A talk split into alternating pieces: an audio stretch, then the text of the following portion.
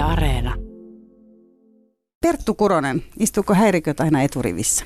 Ei ainakaan meidän koulussa, koska meillä ei ole pulpettirivejä. Eikä häiriköitä. En tiedä, mitä ne ovat.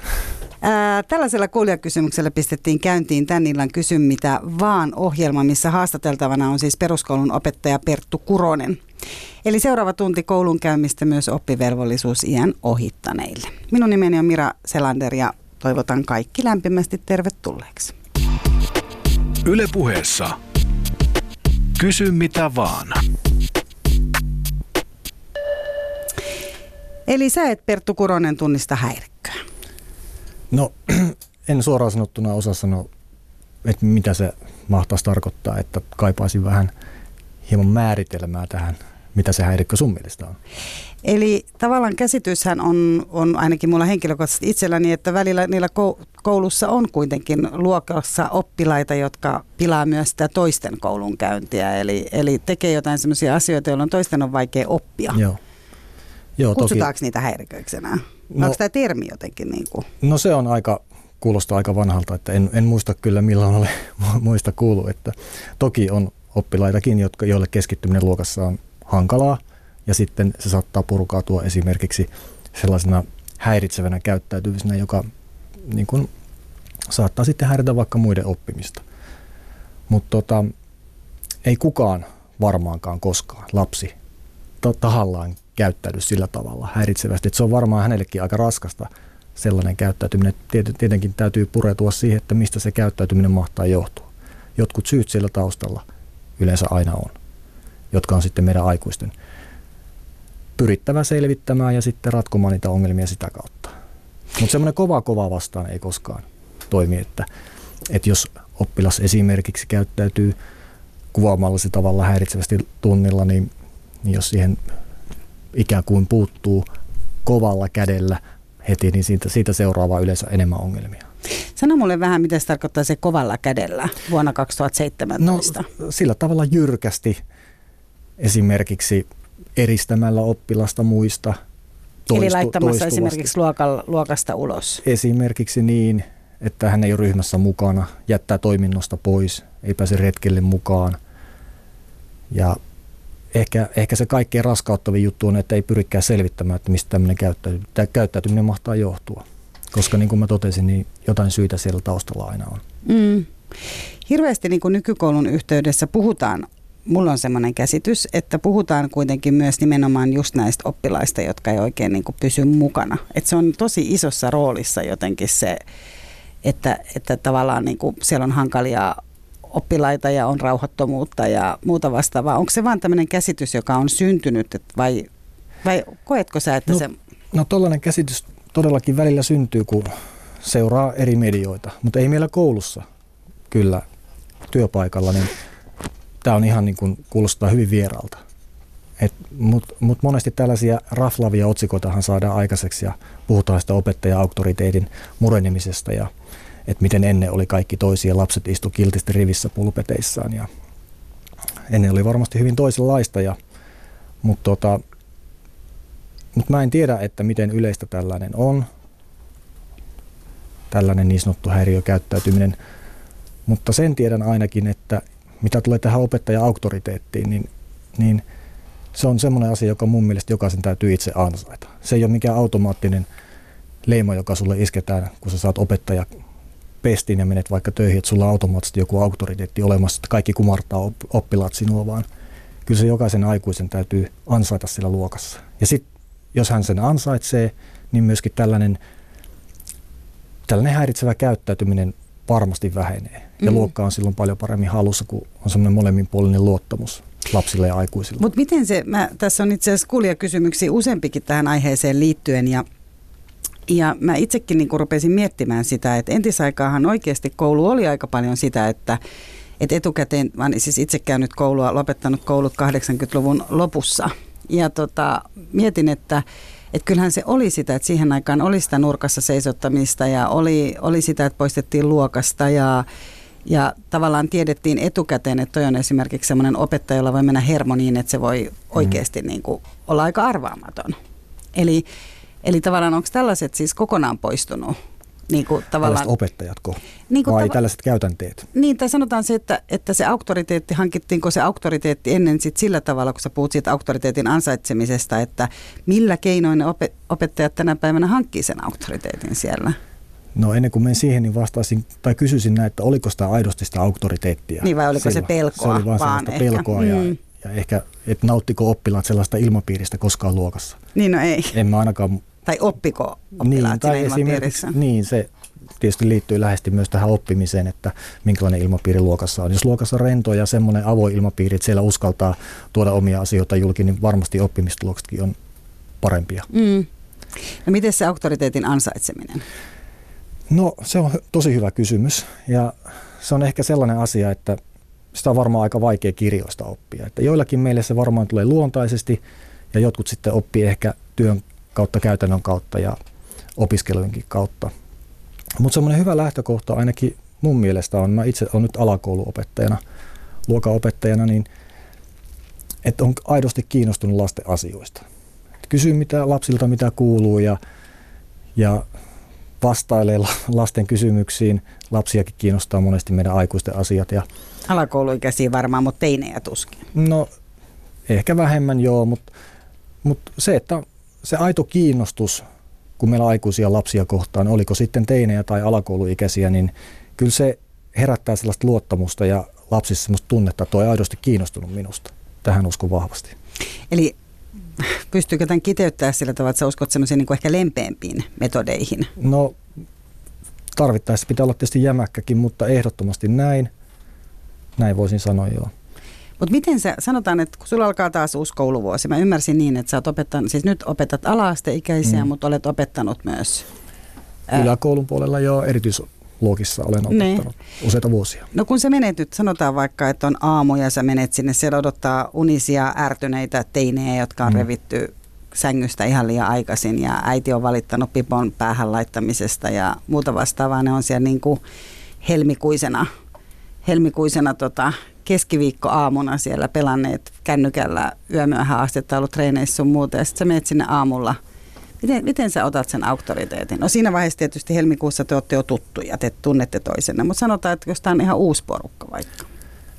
No se on tietysti, jos on uusi porukka kysymyksessä, niin aina menee aikaa, että tutustuu lapsiin. Että jotkut asiat toimii toisilla lapsilla toisella tavalla ja jotkut sitten keinot vähän toisella tavalla. Että että tässä tulee se oppilaan tuntemus sitten aika keskeiseen osaan, että tunnet oppilaan, että millä tavalla sä kohtaat näitä oppilaita.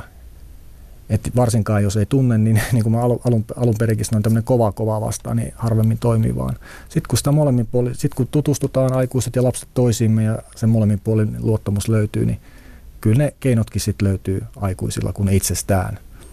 Mut- Että kaikilla meillä on huonoja päiviä, eikä meidän tarvitse ihan kaikkeen toimintaan puuttua lasten kanssa siellä koulussa. Että me ei voida kaikkea asioita kontrolloida jatkuvasti, kaikkien toimintoja, kaikkien käyttäytymistä. Mutta toki meillä on se velvollisuus, että me pidetään huoli, että koulu on paikka, jossa kaikilla on mahdollisuus oppia. Mutta mitä kun teillä on aika isot luokat kuitenkin keskimäärin, niin niistä luokkakoostahan on puhuttu aika paljon, että on kuitenkin tämmöisiä niin kuin pahimmillaan 30 oppilaan luokkia. Että jos se nyt on 30 oppilasta ja yksi alkaa häiriköimään ja kuusi lähtee siihen mukaan. Mm. Ei ne helppoja tilanteita varmasti kenellekään olekaan. Mä sitä missään tapauksessa, tapauksessa sano, mutta, mutta nämä on tietysti, ei mulla ole sellaista yleispätevää, yleispätevää ohjetta, että teen näin, niin varmasti aina toimii, mutta, mutta se luottamus ja se opettaja on kuitenkin pääasiallisessa vastuussa siitä, että minkälainen ilmapiiri luokassa on. Ja niin kuin mä aikaisemmin totesin, että jos siellä on sellainen avoin ja rento ja luottamusta ylläpitävä ilmapiiri, niin kaikki nämä tällaiset asiat on varmasti paljon helpompia. Tota, miten näistä entisajan metodeista? Täällä kysytään esimerkiksi että, esimerkiksi, että onko vielä nurkassa seisottamista, eli päättelen, että sitä ei ole enää olemassa. No ei ainakaan paikoissa, joissa minä työskentelen, niin ei ole kyllä koskaan ollut. Ei varmasti. Entäs jälkiistunto? Ei, ei, en, mä oon ollut kymmenen vuotta opettajana, mutta en muista, ei ole koskaan ollut jälkiistuntoa. Eli onko tosiaan niin, että jos siellä niin kun joku häiriköi, niin hänen suhtaudutaan lempeästi, yritetään ottaa selvää sit välitunnilla, että mitä hänelle kuuluu sen sijaan, että hänelle vaikka sanoisi, että nyt, nyt olet Markku tai Leena hiljaa siinä. Niin, ja jos tämä on toistuva, niin välitunnille ja ehdottomasti on tärkeää olla myöskin kotiin yhteydessä sitten, jos tämä on jatkuvaa. Että ei nyt välttämättä mistään yhdestä huonosta päivästä tarvitse pirottaa välittömästi kotiin, mutta jos, jos meillä aikuisilla herää huoli lapsen käyttäytymisestä, että se on jatkuvaa ja tuntuu, että se haittaa myöskin hänen ja muiden koulun käyntiä, niin sitten toki meidän velvollisuus on osa meidän tätä ammattiin liittyvää ammattitaitoa myös olla hyvässä vuorovaikutuksessa kodin kanssa. Ja se kodin ja koulun välinen yhteistyö, että se on, se on avainasemassa tällaisissa asioissa, että, että ei riitä pelkästään, että koulussa keskustellaan, vaan sitten on, on myös huoltajat mukana. Jos huoltajat sitoutuu lastensa koulunkäyntiin ja ovat aidosti kiinnostuneita siitä, niin se on, se on todella vahva kolminaatio. Lapsit, lapsi, opettaja ja sitten se kotiväki, niin kyllä yleisesti, yleisesti voin sanoa, että tulokset on aika, aika hyviä silloin. Joo, tässä itse asiassa onkin kysymys tästä Vilmasta, että mitä olet mieltä Vilmasta? Vilmahan on siis tällainen äh, systeemi, jolla ainakin Helsingissä, mä en tiedä onko tämä niin kuin muualla, mutta ainakin täällä Helsingissä vanhemmat ja opettajat kommunikoi keskenään, eli, eli, eli itse henkilökohtaisesti esimerkiksi olen saanut aina aika pitkään tiedon lasteni niin kuin koulun käynnistä sen Vilman kautta muun muassa. Eli mitä oot mieltä siitä? Vilman kautta kommunikoinnista. Niin, siitä, että tulee koko ajan viestiä jostain asiasta niin kuin vanhemmille, että ollaan koko ajan niin kuin kontaktissa. No, mä pidän sitä vanhempien ja koulun välistä vuorovaikutusta hyvin tärkeänä, mutta mä itse en käytä Vilmaa tuollaisessa yhteydessä, että mä pidän kyllä vanhempia yhteyttä muuten, ja jos tärkeää asiaa on, niin sitten mieluiten soitan. Mutta tota, se, että laittaisin joka päivä merkinnän vaikka, että jos on jäänyt joku tehtävä tekemättä tai kirja kotiin, niin mä en näe sitä tarpeelliseksi. Mm. Täytyy sanoa näin niin kuin vanhemman näkökulmasta, että mä oon kanssa kiinnittänyt huomioon, että jotkut op- opettajat on esimerkiksi sellaisia, jotka kauhean mielellään muistuttaa nimenomaan niistä negatiivisista asioista. Eli, eli jos on jumppatossut jäänyt kotiin tai, tai on, on ollut jotenkin niin kuin huonolla tuulella tai mitä ikinä, niin siitä tulee hirveän helposti huomautus mutta toiset on taas sellaisia, että mielellään laittaa sitä positiivista puolta. Joo. Ja sitten tietysti siinä on se, että myös vanhempana ihan välillä on miettinyt sitä, että, että hirveästi tässä niin kuin yhdessä kyllä te käydään tätä niin kuin lapsen koulua, jos koko ajan täytyy siellä Vilmassakin olla kommunikoimassa, että tulee ihan sen ajatus, että eikö te ollut ennen kuitenkin niin, että opettajat niin kuin hoisi sitä koulua ja me hoidettiin sitä kotia, että ei tarvitsisi koko ajan niin kuin... Joo, pääasiassa tietysti näin, mutta kaikkein parasta on se, että että kotikin olisi siinä mukana, mutta mä en tarkoita, että sen tarvitse olla tällaista tämän tyyppistä vilmaviestittelyä, vaan että mikä ei tarkoita, että päivittäin täytyy olla yhteydessä, vaan se, että, että kuitenkin säännöllisesti muutaman kerran luku ö, kauden aikana vähintäänkin, mutta mieluummin useamminkin sitten, mitä tästä tulee tästä palautteen antamisesta, niin itse uskon kyllä enemmän siihen positiiviseen mm. palautteeseen kuin että näihin negatiivisiin.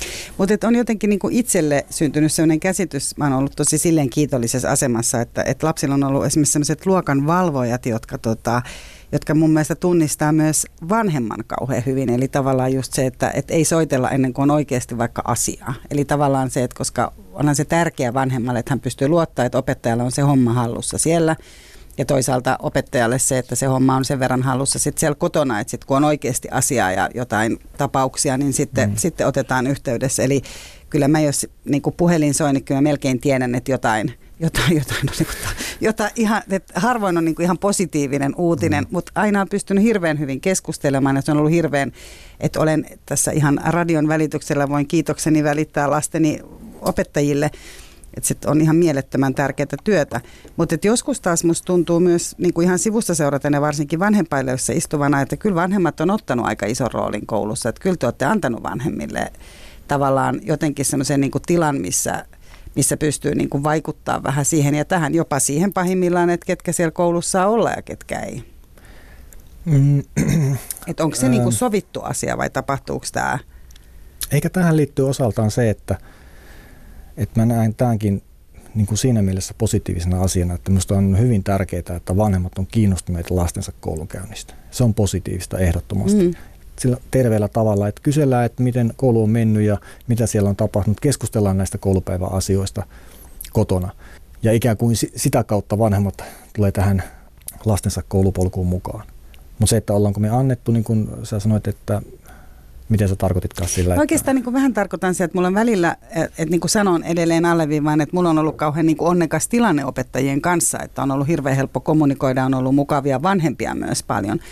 Mutta että paljon on kyllä niin kuin muidenkin vanhempien kanssa puhunut siitä, että välillä tulee semmoinen olo, että jotkut vanhemmat on niin sataprosenttisesti mukana vaikka siinä oma lapsensa koulunkäynnissä, että vanhempailta voi mennä siinä, että käsitellään niin kuin yhden oppilaan Joo, se... esimerkiksi asioita. Että kun hän on oppinut tekemään kuperkeikkoja, kyllähän tämä tapahtuu ihan harrastusryhmissäkin. Että se voi olla jalkapallon vanhempailassa, keskitytään siihen, että joku on tosiaan niin kuin tykännyt niistä kuperkeikoista, vaikka pitäisi puhua koko kaudesta. Joo, toki vanhempailtojen tarkoitus ei ole varmaankaan puhua tai ei missään tapauksessa ole puhua yhden oppilaan asiasta. Että ne on sitten huoltajien ja opettajien kahden keskisiä keskusteluja. Joo. Mutta sun mielestä se on positiivinen asia joka tapauksessa se, että käydään paljon sitä vuoropuhelua niin kuin aikuisten tai niin kuin vanhempien ja koulun välillä. Joo. Tai että sulla on rauha tehdä sitä sun omaa työtä siitä huolimatta. Joo, ehdottomasti, että sen ei missään tapauksessa tarvitse olla päivittäistä, eikä pidäkään olla, että, että siihen menee ihan valtavasti aikaa, jos näin olisi. Ja mitä sä aikaisemmin sanoit, että sulla on luottamus ollut, että sä luotat, että koulussa asiat su, sujuu hyvin, ja silloinhan näinhän se täytyy myöskin ehdottomasti olla, että vanhemmilla täytyy olla myös luottamus, luottaa, että koulun aikuiset huolehtii sit lapsen oppimisesta ja hyvinvoinnista. Sehän on itse asiassa aikamoinen tilanne aina, kun välillä sitten niin kuin voin kuvitella, että tämä ehkä toimii myös toiseen suuntaan, että lapsethan puhuu kuitenkin niin kuin paljon, että varsinkin jos lapset käy vielä samaa koulua, mutta että kotonahan kuullaan aika paljon, että, että kyllä vanhemmat saa aika helposti käsityksen, että minkälaisia opettajia siellä on, miten kukin opettaja vaikka käyttäytyy. Sama varmaan toimii toiseen suuntaan, eli onko sulla opettajalla, opettajana myös tietoa siitä, että tiedät esimerkiksi, että minkälaisia niin kuin kotioloja on ihmisillä? Eli puhuuko lapset myös niin kuin opettajan suuntaan helposti? No ei ihan hirveästi, että lapset ei, ei välttämättä sillä tavalla, että, että kyllä se keskustelu lasten kanssa sitten enemmänkin liittyy lasten harrastuksiin ja mitä vapailla muuten tehdään.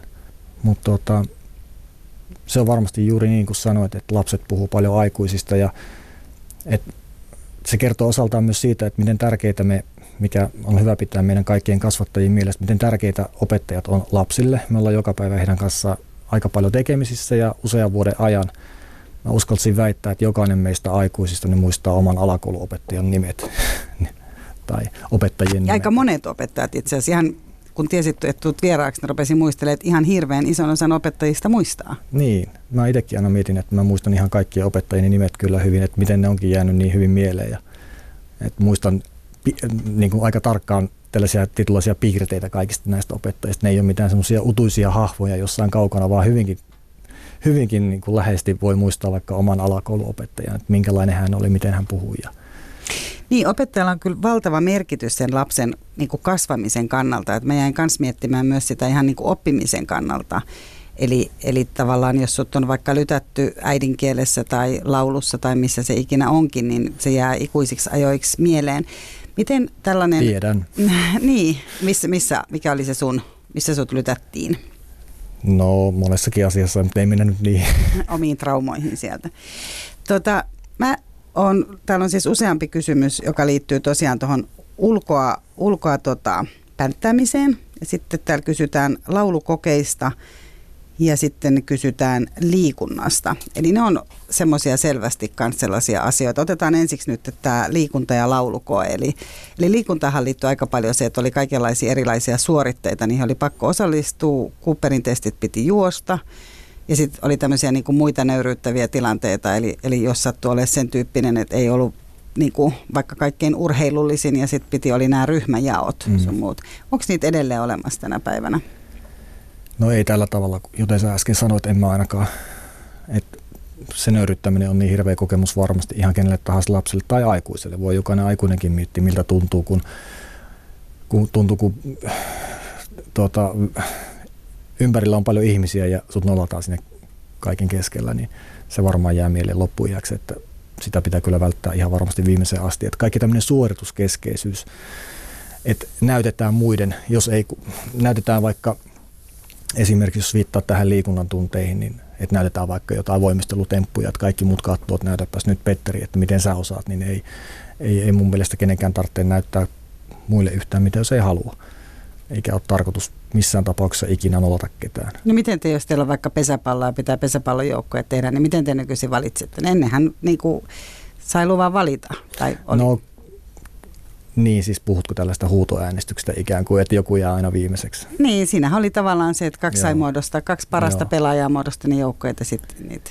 No niitä nyt on moniakin tapoja varmaan valita joukkueita, mutta ei, ei tämän tyyppistä kuitenkaan käytetä, että, että kyllä taitava opettaja osaa luovia tällaista tilanteesta niin, että lapsi ei sitä huomaakaan.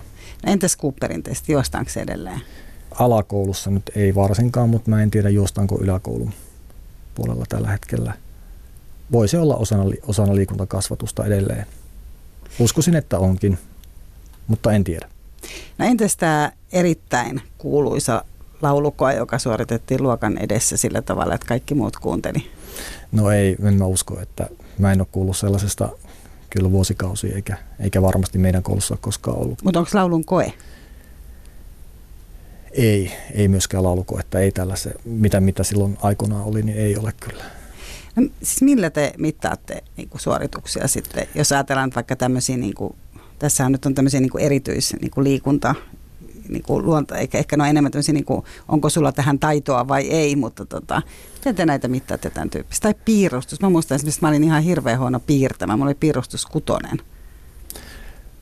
Joo, no itse painottaisin tämän tyyppisessä aineessa siihen yrittelijäisyyteen ja sinnikkyyteen ja siihen, että haluaa ottaa osaa ja yrittää. Ne on semmoisia tärkeitä, tärkeitä asioita. Esimerkiksi tällainen, jos puhutaan vaikka sinnikkyydestä, niin siitä nyt on hyötyä ihan varmaan missä, millä alalla tahansa.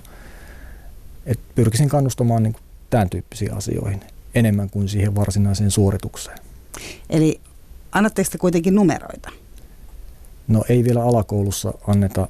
Se vähän, tähän hieman koulukohtaista, että nyt uudenkin opsin myötä, että me annetaan vielä alakoulussa, sanall, meillä on sanallinen arviointi tällä hetkellä. Eli se on tavallaan mennyt lähemmäksi tämmöistä niin Steiner-filosofiaa ilmeisesti. Sitten Steiner-filosofiassahan on nimenomaan se, että siellä annetaan pitkälle nimenomaan näitä. No siinä mielessä kyllä, mutta mut, varsinkin pienten oppilaiden arvioiminen numeroilla, niin mä en näe siinä, se ei ole mielekästä, mutta kyllä niillä numeroarvioinnillakin on paikkansa edelleen kouluarvioinnissa sitten kun tullaan yläkoulun puolelle ja että mä näkisin ehkä mielekästä olisi arvioida numeroilla ja sitten myöskin sanallisesti, että kyllä se numerotkin, jos ne jättää helposti pois, niin monet kuvittelee, että ei tällä ole niinkään väliä. Ainakin mä ajattelen itse tällä hetkellä sillä tavalla, että ne tietyllä tapaa myös motivoi ja niihin lapsi voi kyllä ja nuori sitä osaamistaan helposti myös pelta, varsinkin isommat oppilaat. Niin niihin numeroihin. Niin, kyllä. Niin kyllä mä itsekin on, niin kuin, ajat, ajattelen itsekin näin ja on niin kuin huomannut et, kyllä, että kyllä ne numerot on myös sellainen asia, että kyllä ne, ne niin kuin, sulle vähän kertoo, missä mennään. Että et sä välttämättä Joo. itse 14-vuotiaana nyt tiedä, että riittääkö tämä sun historian. No kyllä, juuri näin. Joo, että se on kuitenkin sillä tavalla tärkeää, että no lapset no kyllä odottaa. mä näen, että on edelleen numeroarvioinnilla myös paikkansa. Niin. Etenkin yläkoulu ja vanhemmilla oppilailla. Ja kokeillako ne sitten arvioidaan?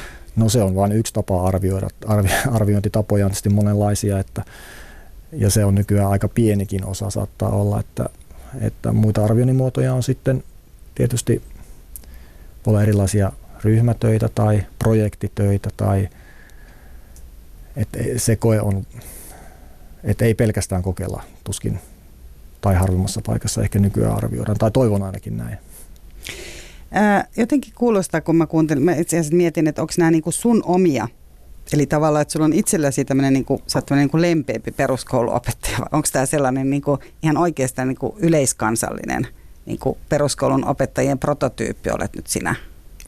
Edust, edustatko tämmöistä niin kuin keskimääräistä peruskoulun opettajaa tällä hetkellä? Näin ne mielipiteinesi. Vai sattuiko tänne nyt tämmöinen pehmeämpien mä, arvojen ihminen? No mä en osaa, osaa vastata kyllä tuohon, mutta sen tiedän, että on, mietin, mietin omaa työyhteisöä, niin kyllä mä varmaan jossain määrin ehkä sellainen, tai aika samantyyppisiä ollaan näissä asioissa, mitä, mistä mä oon just äsken puhunut. Uskoisin näin, että meillä on kyllä aika lempeitä opettajia paljon siellä. Kaikki. Ylepuheessa Kysy mitä vaan. Näin on. Vieraana on peruskoulun opettaja Perttu Kuronen, jonka kanssa tosiaan palaamme nyt vielä vanhaan kouluaikaan ja, ja käymme vähän läpi uutta. Eli sä oot siis tosiaan, niin kuin, kun tässä on käynyt selvittää niin lempeämpi tyyppi peruskoulusta, joka on tavallaan niin kuin tämän ikäiselle ihmiselle, eli lähes 50 ihmiselle kuitenkin myös vähän uutta suoraan sanottuna, koska se, että peruskoulu oli, ja totta kai omien lasten kautta on päässyt seuraamaan toisen tyyppistä opetusta myös, mutta että tuntuu, että kuitenkin tosiaan ne entisajan metodit on ollut aika rankkoja niin kuin näin koululaisena, joskin niissä kyllä ihan hyvin pärjäs, mutta ne oli aika rankkoja.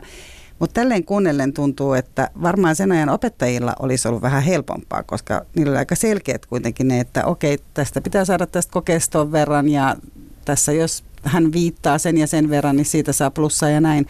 Kun taas mä kuuntelen sua, niin kuulostaa, että se on tosi tämmöistä kokonaisvaltaista meininkiä, että tässä on mukana niin kuin lapset ja vanhemmat ja koulu ja psykologia ja muuta vastaavaa. Se on varmaan ihan totta, että kyllä että koulutyö on varmasti muuttunut kovasti vuosien mittaan ja, ja, ja varmasti ihan hyvästä syystä myös just näiden edellä mainittujen seikkojen takia, että, että varmasti näin on, että on se monipuolistunut ja monimuotoistunut todella paljon. No miten sitten, kun siellä joukossa on varmaan kuitenkin niitä vanhan polven opettajia kanssa, miten ne törmäykset sitten hoidetaan? Onhan siellä ihmisiä, jotka on kuitenkin varmaan opettanut myös silloin 80-luvulla tai 90-luvulla.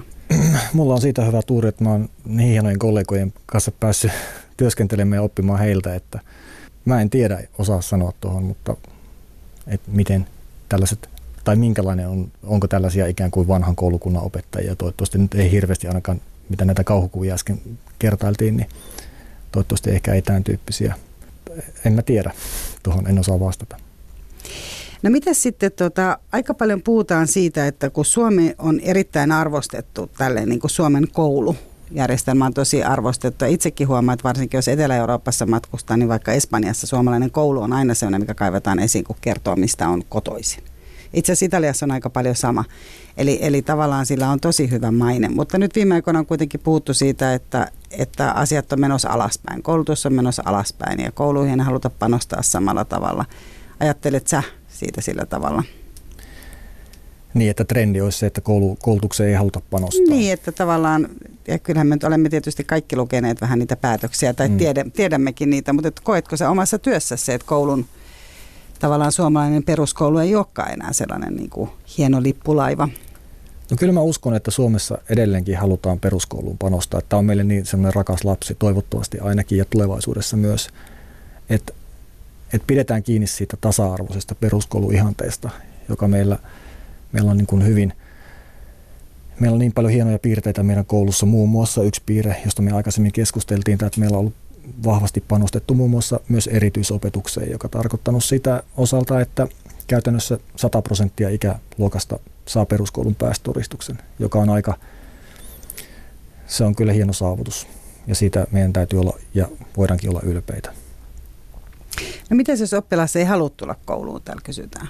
Niin, tämä liittyy varmaan sitten sellaisiin asioihin, että siihen on joku syy, syy olemassa ja niitä syitä täytyy sitten lähteä perkaamaan, jotka ei välttämättä ole sitten helppojakaan. Että, mutta tässä varmasti sitten tarvitaan semmoista moniammatillista yhteistyötä, että kouluillahan on sitten kuraattoreita ja psykologeja ja terveydenhoitajia, jotka sitten myös auttaa tällaisissa asioissa. Et me, meillä ei meillä opettajilla ole kaikkeen vastauksia ja kaikkia työkaluja käytössä, mutta meillä on siellä hienoja ammat, muitakin ammattilaisia kouluissa töissä.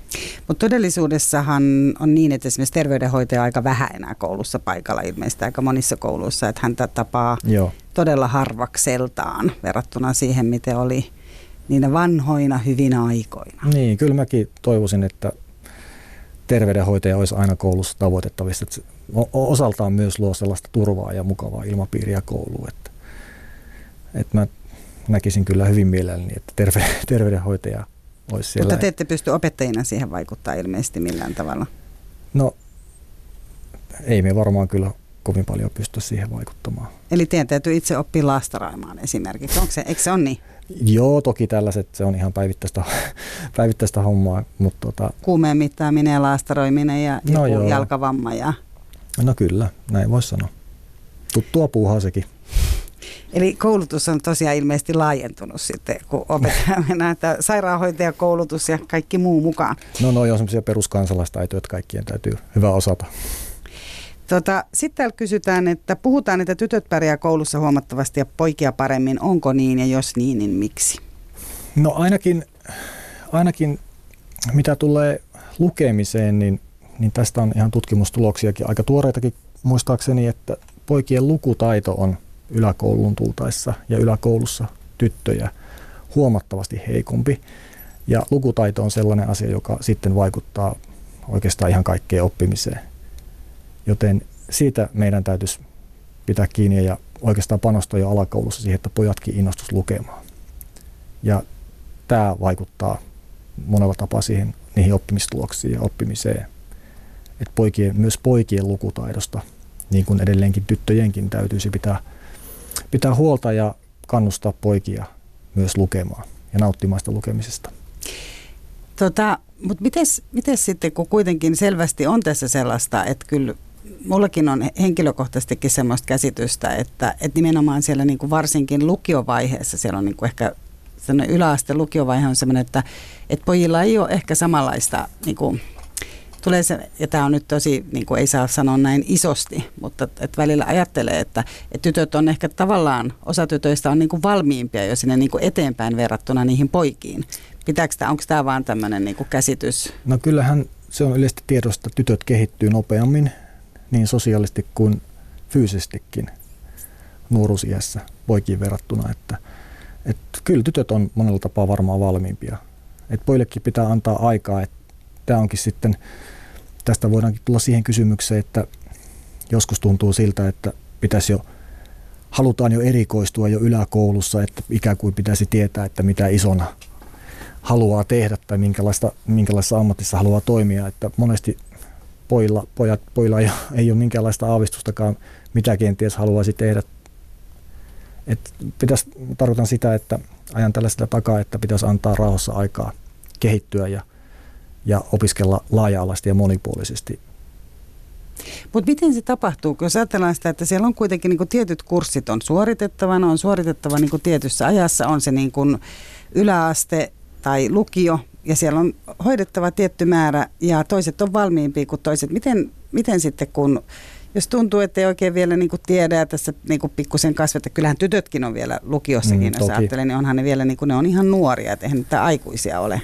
No ehdottomasti mun mielestä on tärkeää se, että pidetään huoli siitä, että lukio pysyisi edelleen yleissivistävänä oppilaitoksena, joka tarjoaa mahdollisuuden opiskella monipuolisesti erilaisia asioita, eikä mentäisi ehkä siihen valinnaisuuteen, että voitaisiin valita vain niitä mieluisia asioita, koska joskus voi löytyä niistäkin asioista, joita ei välttämättä niin kovasti haluaisikaan oppia tai lukea, niin niitä sellaisia asioita, jotka sitten kantaa edelleen myöhemmin aikuisiellä, että voikin löytää sieltä asioita, jotka oikeasti kiinnostaa, varsinkin kun itsekin olen ollut vähän sellainen, että mennyt alta riman aina sieltä, että mennyt vaan niitä asioita tehnyt, mitkä on kiinnostanut, mutta, mutta mä halusin, että, että erityisesti lukio vielä pysyisi sellaisena yleissivistävänä oppilaitoksena, että siellä olisi mahdollista oppia ja osallistua, osallistua opetukseen laaja-alasti eri, eri oppiaineissa.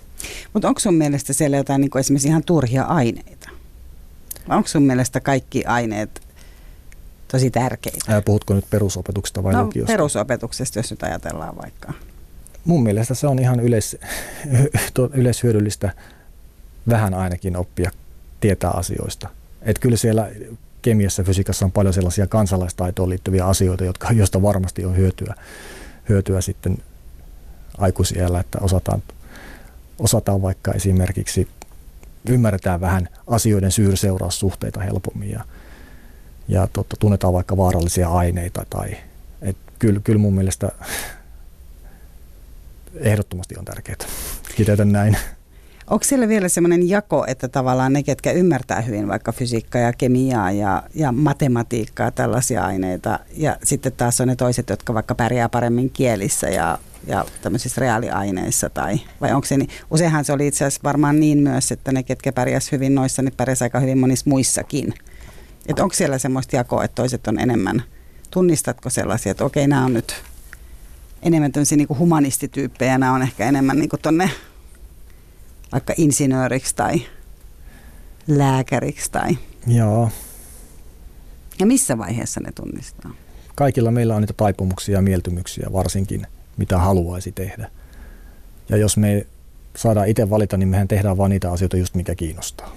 Jonka takia onkin hyvä, että pitää vähän pakolla lukea niitäkin asioita ja tehdä sellaisia asioita, mitkä ei välttämättä niin, niin tunnu mieluisalta, että niin tässä elämässä muutenkin täytyy välillä tehdä. Että niin se opettaa vähän sellaista niin kuin sietämistä no, myös. Sitä ja sellaista semmoista sinnikkyyttä ja sitten nimenomaan voihan se olla, että kun sieltä löytyykin sellaisia asioita, mitkä sitten ahaa, kiinnostaakin, alkaakin kiinnostamaan. Ja opettajillahan on valtava merkitys siinä, että joku aine kiinnostaa. Sen, sen muistan ja täällä itse, ja olen itse asiassa, kun on tästä puhunut, niin huomaa, että monet muisteli just, aika monet muisteli historian opettajansa tai uskonnon opettajansa tai nimenomaan äidinkielen opettajansa, eikä aina ihan pelkästään positiivisessa mielessä, mutta kyllä myös positiivisessa mielessä. Eli, eli tavallaan se opettajan merkitys on varmaan tänä päivänä ihan yhtä suuri, että sä saat oppilaat innostumaan englannin opiskelusta tai... Se on, se on kyllä tosi tärkeää että saa innostumaan ja osaa innostaa lapsia. No millä sä itse innostat sitten? Täällä kysytään, että millä motivoit itsesi aamuisin kouluun tulla? No tähän on helppo vastata. Mä motivoin sillä, että mä pyrin suunnittelemaan mahdollisimman hyvin oppitunnit ja miet- tekemään sellaisia miele- suunnittelemaan mielekkäitä kokonaisuuksia ja panemaan vähän itsekin likoa tekemällä asioita, mitkä ei itselle välttämättä niin hirveän tuttuja, niin silloin itsekin niistä innostuu ja kiinnostuu ja jaksaa sitä omaa ammattitaitoa kehittää. Ja kyllä se sitten tarttuu oppilaista. Kyllä oppilaat, lapset arvostaa sitä, että tunnit on mielekkäitä ja erilaisia vaihtelevia ja erilaisia työtapoja käytetään. Että, että ehkä tällaisilla nämä on ne tärkeimmät keinot. Mutta onko se sitten niin, että, että kun puhutaan siitä, että opettajat saa niin helposti, no toiset on tietysti ihan toista mieltä, että opettajat saa huonoa palkkaa joutuu tekemään paljon töitä ja jotkut sitä mieltä, että opettajilla on niin helppoa, kun on pitkät kesälomat ja lyhyet päivät vaikka sitten ala-asteikäisille ja näin. Niin tota, joudut se käyttää paljon niin kuin omaa aikaasi siihen.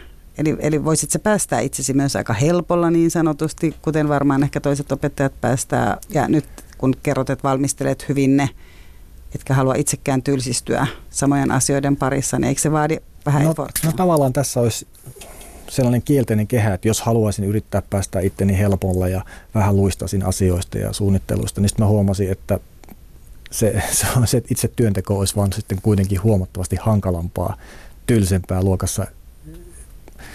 Se, se innostus, se tappasi varmaan innostuksen aika tehokkaasti. Et se on vähän sellainen, sellainen negatiivinen kehä siitä voisi tulla helposti. Et juuri tämän takia koen niin kuin hirveän tärkeänä, että itse jaksaa myös suunnitella ja Mut kokeilla erilaisia sun, asioita. riittääkö sun työaika siihen? Vai joudutko käyttää omaa vapaa-aikaasi? No ei se kyllä ihan riitä, että kyllä mä aika paljon suunnittelen myös.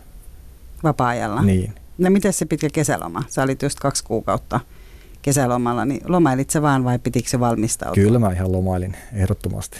Että ei tarvi, sitä aikaa ei käytetä mihinkään seuraavan lukuvuoden valmisteluun sitten? No en, en kesällä kyllä. No saako sun mielestä opettajan niin työstä vastaavaa palkkaa? Täällä kuulija kysyy tätä. No sanotaanko näin, että kyllä se palkka voisi olla vähän parempikin. Mitä opettaja about tienaa? No, niin kuin keskimäärin? Se riippuu opettajista, että aineopettajat tienaa eri tavalla kuin luokanopettajat ja erityisopettajat. Se vähän riippuu siitä koulutusasteesta, missä sä oot opettamassa. Mä epäilen, että vasta valmistuneen aloittavan luokanopettajan alkupalkka, jolla ei ole vielä paljon työkokemusta, niin olisikohan se bruttopalkka jotain 2300 kenties 2400. Et on se aika pieni. Ja mihin sitten päästään parhaimmillaan? Jos ajatellaan, että ei ole rehtori. Rehtorilla on sitten varmaan, niin kuin, kun hän on pomo. Mutta... Joo, niillä on hirveän iso palkka. Onko? No ei. en mä tiedä, mutta mut, no, en mä ihan tarkkaan tiedä, että mihin siitä loppujen lopuksi veikkaisin, että luokan opettajana kun on ikällisiä, niin johonkin ehkä, se myös riippuu vähän siitä opetettavien tuntien määrästä, että meillä on minimi opetusvelvollisuus 24 tuntia opetusta siis. Sitten tietenkin, jos tekee enemmän tunteja, jos on mahdollista tehdä, niin palkka on sitten isompi. Että nämä asiat vaikuttaa sitten. Mutta suurin piirtein, mihin pääseekö niinku vaikka viiteen tonniin? Ei voi, pääseekö tuplaamaan ei, tulonsa? Ei, lähellekään. Mä epäilen, että johonkin luokanopettaja alle neljä tonnia ihan varmasti kuukaudessa, mutta en mä ihan tarkkaan tiedä. Mutta. No miten sitten, kun on näitä yksityiskouluja esimerkiksi, jossa on tosi ilmeisesti todella taitavia opettajia myös, ja missä, onko tämä sellainen systeemi, että, että jotkut koulut saa, kun on vaikka jotain Suomen parhaita kouluja, että ne saisi jonkinlaista rahoitusta sitten ulkopuolelle, että opettajille olisi myös paremmat palkat? Puhutko nyt yksityiskouluista? No puhun oikeastaan niin kuin varmaan peruskouluista, missä on vaikka parempi taso. Peruskoulusta, jossa on parempi Eli taso. niissä on aina ne samat, niissä on ne samat palkat, jos ajatellaan jotain huippulukio esimerkiksi. Joo, kyllä opettajien palkat on samat Suomessa. Mutta entäs yksityiskoulut sitten? No niistä mä en oikein tiedä, niitä Suomessa ei kovin paljon olekaan, mutta en osaa ottaa siihen kantaa. No miten sä ajattelet ylipäätään näiden koulu, kun täällä on niin kuitenkin jonkin verran näitä yksityiskouluja, vanhemmillahan on nyt aika paljon niin kuin vapautta kuitenkin myös valita kouluja. Mitä sä ajattelet siitä, onko se hyvä asia? Mm, vapaus valita yksityiskoulun tai julkisen Niin. peruskoulun niin. välillä. No se taitaa olla Suomessa vielä aika niin pienessä mittakaavassa, että, että mun mielestä kuitenkin ylivoimaisesti suuri osa lapsista taitaa mennä siihen omaan lähikouluun. Ja tämmöinen lähikoulu, se on varmaan kaikkein stressivapain niin lapsille kuin vanhemmillekin, että ei tarvitse vanhempien jo lasten syntymän jälkeen ruveta miettimään, että mihinkähän kouluun meidän lapsi nyt sitten laitetaan, vaan meillä on kuitenkin niin hieno peruskoulujärjestelmä Suomessa, että laitatpa lapsen mihin kouluun tahansa, niin varmastikin saat hyvää perusopetusta. Ja tämä on varmaan myös, niin kuin mä sanoinkin, niin vanhempien kanssa ei tarvitse sitä stressata jo etukäteen. Niin, että voisi luottaa siihen peruskouluun Niin. ja opettajiin ehkä sitten. Niin, toivottavasti ainakin näin ja varmaan näin onkin.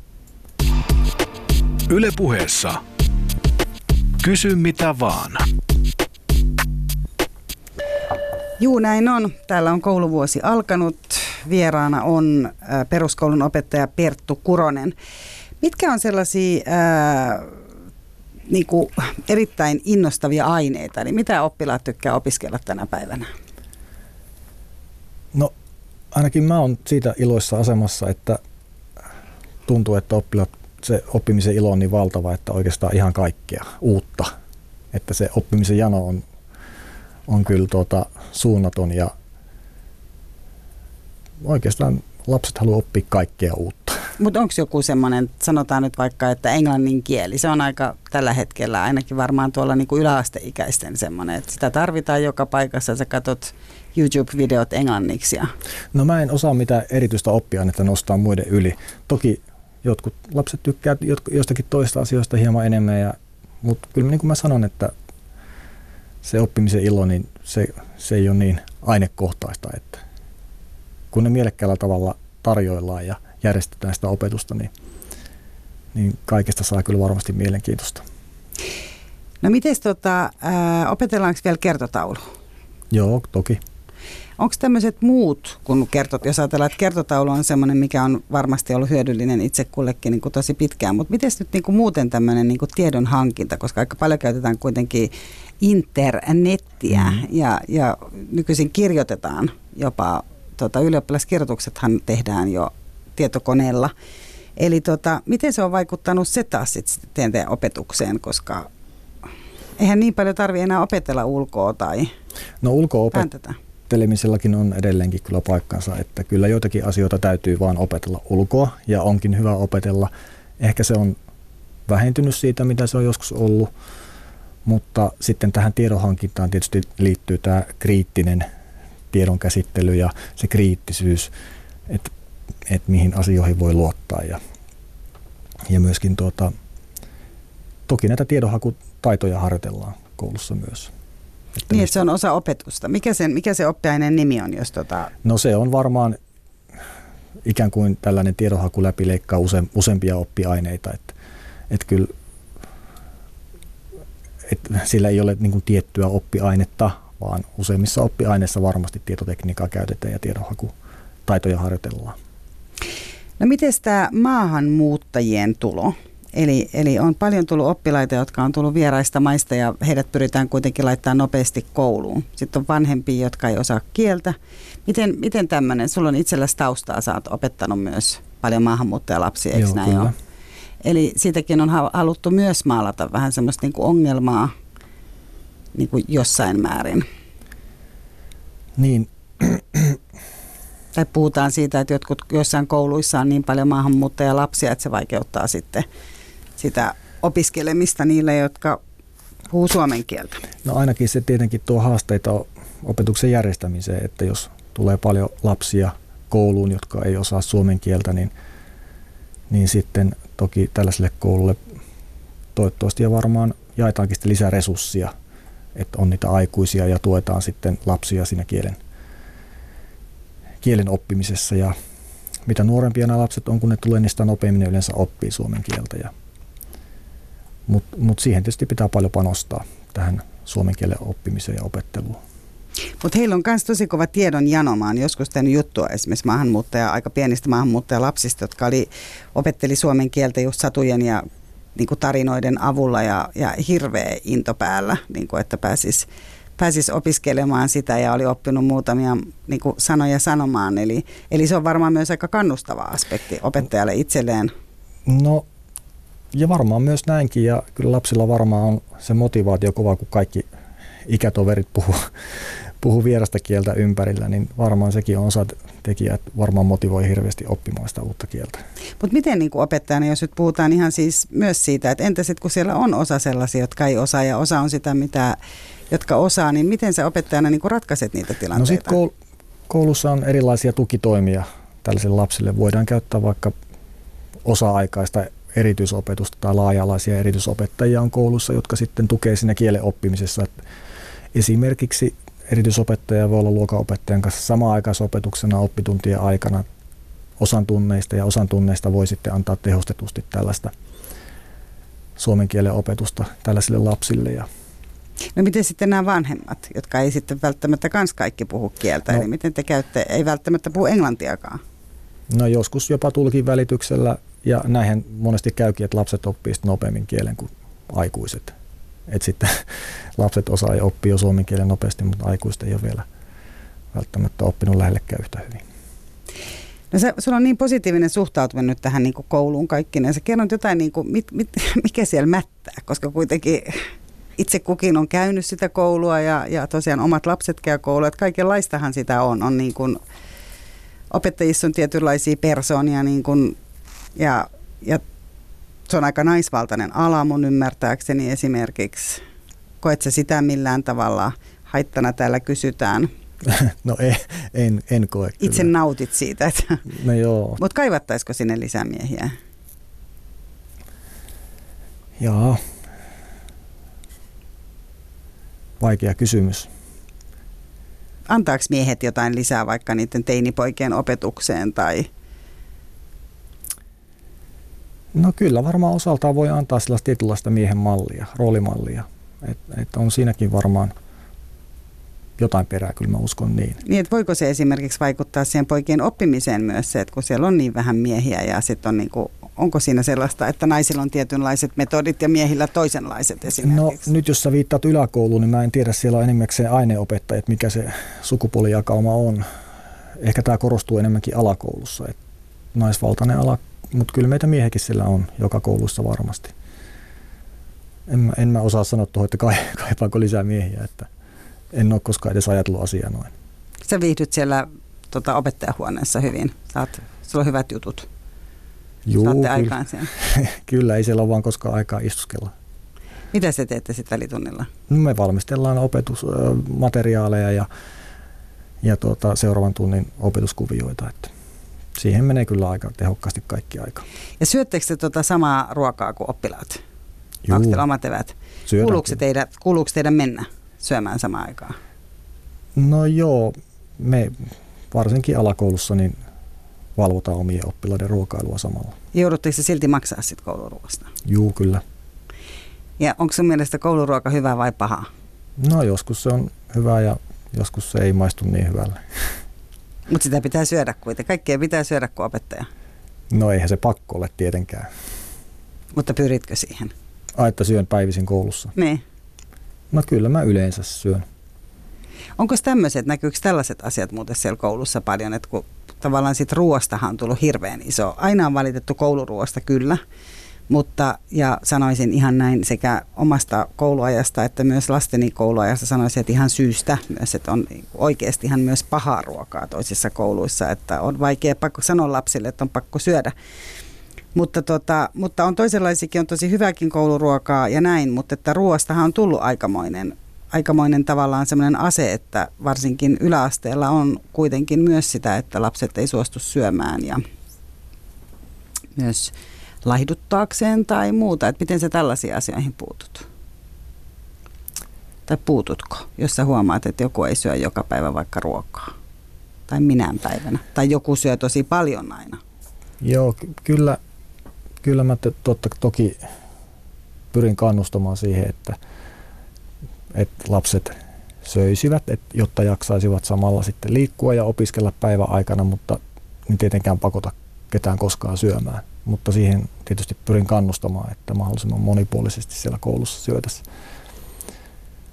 en mä oikein tuohon muuta, muuta Mutta eikö, ärsytä, mut eikö esimerkiksi ärsytä itse maksaa se summa, se raha siitä kouluruokailusta, kun sä joudut kuitenkin niin pakotusti heidän kanssa syömään. Se on osa opetusta. Eikö teidän pitäisi vähän sen puolesta taistella, että teillä on ilmainen kouluruokailu teilläkin? No ei meitä pakoteta sillä syömään missään tapauksessa, että ei niin pidä ajatella, että, että ei se nyt ärsytä. Se kuuluu tähän ammattiin ja kuuluu työhön, että se on ihan normaalia ja sitä paitsi kivahan siellä lasten kanssa on turinoida pöydässä. Kyllästyt sä koskaan niin kuin lapsiin? No, en oikeastaan. Onko siellä, syntyykö helposti kuitenkin joku, joka niin kuin muuttuu läheisemmäksi kuin toinen? Sä tietysti tässä voi myöntää, että näin on, mutta... No en mä oikein osaa sanoa, että, että onko joku läheisempi kuin toinen. Että kaikkien kanssa siellä tiiviisti ollaan tekemissä päivät pitkät. Joutuuko siellä myös tekemään sit sellaista rajaa, että tietysti varsinkin ala-asteikäiset lapset on sellaisia, että opettaja on niin iso asia, että nehän niin kuin ihastuu opettajansa, on se nais- tai miespuolinen, että se on niin kuin suurin sankari, mitä on. Mitä... Jaa, enpä tiedä, onko suurin sankari, mutta toivottavasti ainakin semmoinen luotettava aikuinen. Mutta joutuuko siinä pitää myös semmoisen rajan, että tavallaan, että jos sä saat jotain niin kuin ihailijakirjeitä tai muuta vastaavaa, miten sä reagoit? Oletko saanut sellaisia? No varmaan olen kyllä alakoulussa, no lähinnä ne, ne on vaan tuota, miten, miten tähän nyt sanoisi, että eihän se ole mitenkään vakavaa, vaan tämmöistä hauskaa yleensä ihailijakirjeitä. No en mä tiedä, onko mä ihan ihailijakirjeitä saanut, mutta, mutta en mä oikein osaa tuohon muuta sanoa. Sitten täällä kysytään, että kuolevatko kasvit vanhuuteen? Täällä on kuitenkin niin opettaja studiossa, niin vastaus pitäisi saada. No kyllä, jotkut kasvit kuolevat vanhuuteen. Onko näin? Kyllä, se eliikä kaikille jossain vaiheessa tulee vastaan. Eli vaikka kuinka kastelisi laittaa substraalia, niin se ei riitä? Uskoisin näin. Tota, mikä on sun mielestä kuitenkin nyt se suurin haaste, jos sä ajattelet tämän päivän koulua? ehkä se suurin haaste on, että, että, että jaksas, jaksas jokaisen lapsen ikään kuin, miten mä, mä muotoilisin ehkä näin, että, että olla apuna siinä ja että jokainen lapsi löytäisi ainakin peruskoulun aikana sen yhden asian, josta tykkää ja jota haluaa tehdä ja jossa on hyvä johon haluaa sinnikkäästi panostaa. Ja sitten myöskin tietynlaisena haasteena, sen, että, että näen sen, että jaksasi sitä pitää yllä sitä oppimisen iloa ja halua läpi peruskoulu. Se on ehkä se suuri haaste. Mutta sä et näe ollenkaan haasteena tällaisia niin kuin esimerkiksi kännykät koulussa tai, tai just se, että, että lapset nukkuu vaikka vähemmän ja... No noin osaltaan sellaisia asioita, joihin ei kaikkea itse voi vaikuttaa vaikka siihen nukkumiseen, mutta en mä mitään kännyköitä ongelmana, että et kun niihin on selvät, selkeät ikään kuin säännöt koulussa tai johdonmukaisesti kaikki noudattavat, niin ei ne ainakaan meillä ole koskaan ollut minkälainen ongelma. Ja sulla on nyt tosiaan sain semmoisen käsityksen, että sulle ei ole ollut semmoista kokemusta esimerkiksi näistä, just kun vaikka yksi ystävättärini kertoi, että kun hänen tyttärensä käyvät koulua ja ne haluaa tietynlaiset penaalit ja sitten niitä pörräpenaaleja ei ollutkaan siellä, siellä kaupassa, missä piti olla, niin tällä äidillä, eli tällä ystävättärellä, niin meni ihan täysin hermo. Eli tavallaan niin kun, sä et pidä haasteena myöskään sitä, että tämä oli nyt pienessä mittakaavassa ja hän ei hermostunut koulussa, vaan siellä, siellä tota kirjakaupassa, missä oli niitä ostamassa, mutta tavallaan et pidä haasteena sitä tosiaan, että se vanhempien valta on myös ulottunut sinne enemmän. Eli, eli heillä on myös tietoa ja kykyä vaatia enemmän. Joo. Tavallaan se, se voi olla kyllä, mä näen kyllä mitä sä ajat tuossa takaa, että, että jos me nähdään niin, että me ollaan tällaisia palvelun tuottajia, me opettajat, että vanhemmilla on oikeus veronmaksajina vaatia tietynlaista palvelua. Jos tämä koululaitos niin kuin nähdään tämän tyyppisessä valossa ikään kuin, että te olette työntekijöitä niin kuin vanhempia. Tai ikään kuin, että alaisia. palvelun tuottajia, että veronmaksajilla olisi oikeus vaatia jonkin tietynlaista palvelua, niin, niin ehkä siinä mielessä se, jos tämän, tämän tyyppinen ajattelutapa ikään kuin lisääntyy, niin sit, sit se on kyllä huolestuttava mun mielestä. Toivottavasti siihen ei koskaan mennä. Mutta miten sun mielestä sille voisi tehdä, jotta tämä ei menisi enemmän ja enemmän siihen? No, pidetään huolta siitä, että jokaiselle lapselle se lähikoulu on se paras koulu, että, että meidän koululaitos ei eriydy, vaan että, että, että vanhemmat voi olla luottavaisin mielin laittaa lapsen omaan lähikouluun. Tiedetään, että siellä saa varmasti hyvää perusopetusta. Et peruskoulu pysyisi tasa-arvoisena. Hyvä. Kiitos Perttu Kuronen tästä. Tässä oli Kysy mitä vaan tällä kertaa ja vieraana oli siis peruskoulun opettaja. Mekin tällä tavalla kunnioitamme koulun alkamista, koska se on aina iso, iso kohta kaikkien elämässä, vaikkei koulussa kävisikään. Ää, jos haluatte laittaa itse kysymyksiä, kysy mitä vaan ohjelmaan, niin yle.fi kautta puhe ja siellä kysy mitä vaan ja sieltä vaan kysymyksiä tulemaan. Siellä on monta uutta asiantuntijaa tai kokemusasiantuntijaa, jotka ovat vieraaksi tuloissa. Mira Sander kiittää ja sanoo, että moi. Yle puheessa. Kysy mitä vaan.